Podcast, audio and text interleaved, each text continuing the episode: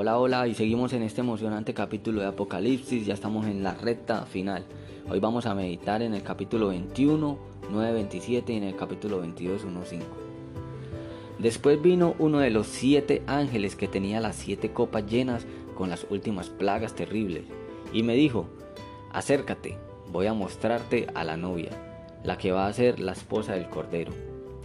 Al leer este capítulo nos transporta inmediatamente a esas películas de Disney en las que siempre tenían un final feliz, que al final de la historia, después de pasar por ciertas dificultades, se encuentra el rey y la reina y se casan y viven felices para siempre.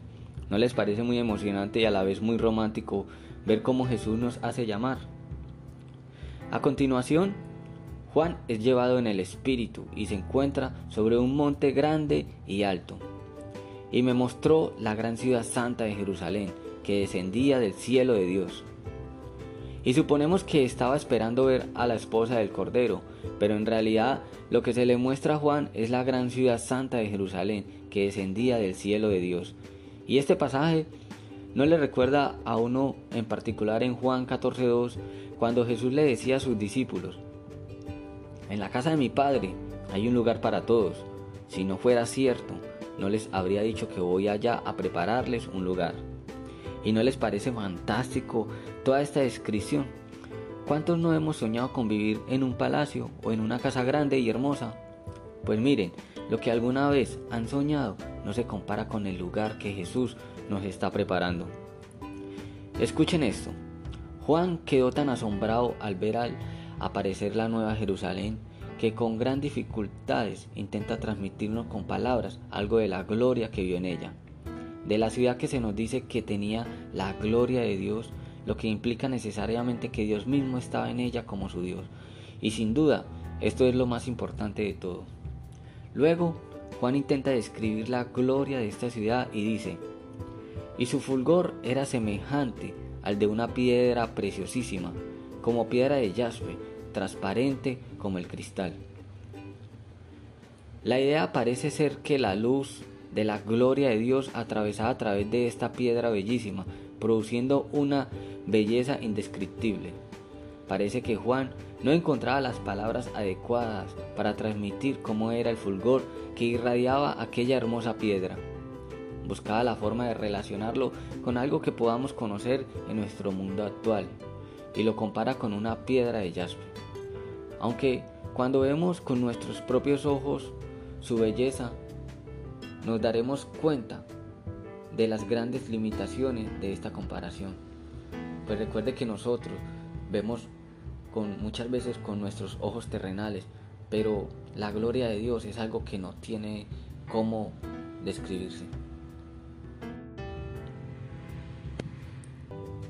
Y este pasaje general habla más detallado acerca de la conformación de la Santa Ciudad, pero queremos de una manera resumida enfatizar en esos detalles que nos obligan a mirar nuevamente hacia el Antiguo Testamento. Nos recuerda que el acceso a la Nueva Jerusalén se produce a través de la nación judía. El apóstol Pablo explicó esta conexión en Romanos 9:45, donde nos dice, ellos son el pueblo que Dios ha elegido. A ellos Dios les dio el derecho de ser sus hijos. Dios ha estado con ellos y les ha mostrado su gran poder.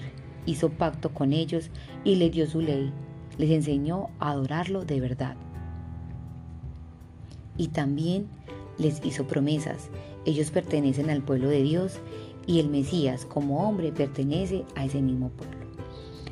Y también el Señor Jesucristo confirmó esto mismo cuando le dijo a la mujer samaritana, la salvación viene de los judíos. Pero ustedes dirán, después de las aclaraciones de esos versículos donde los judíos juegan un papel importante en la historia, ¿dónde quedamos nosotros? ¿Cuál va a ser ese lugar que Jesús dijo que iba a prepararnos? Queremos a partir de esta parte del pasaje explicarles de una manera breve cuándo entramos nosotros en escena.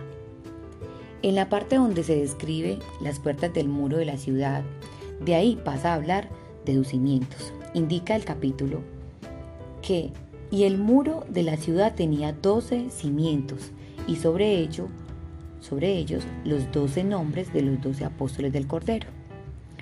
Es interesante notar la combinación de los nombres de las doce tribus de Israel con los de los doce apóstoles que encontramos en las puertas y el cimiento del muro.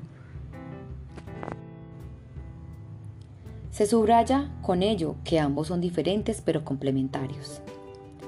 Si las puertas nos indicaban un camino de entrada, los fundamentos tienen que ver con lo que está debajo, que da estabilidad y permanencia. Por supuesto, sería una equivocación pensar que tanto los doce patriarcas como los doce apóstoles eran las puertas y el fundamento. Más bien debemos pensar en lo que ellos representaron y nos enseñaron. En este sentido, es interesante considerar la referencia que el apóstol Pablo hizo a ambos en relación con la edificación del nuevo templo santo de Dios. Y es acá donde nosotros entramos a participar de ese tan inesperado acontecimiento. Es aquí donde entramos a ser parte del lugar prometido por Jesús. En Efesios 2, 19, 22 nos dice, así que ya no somos extranjeros ni forasteros, al contrario, ahora forman parte de su pueblo y tienen todos los derechos. Ahora son miembros de la familia de Dios, construidos sobre el fundamento de los apóstoles y profetas, siendo la principal piedra del ángulo Jesucristo mismo,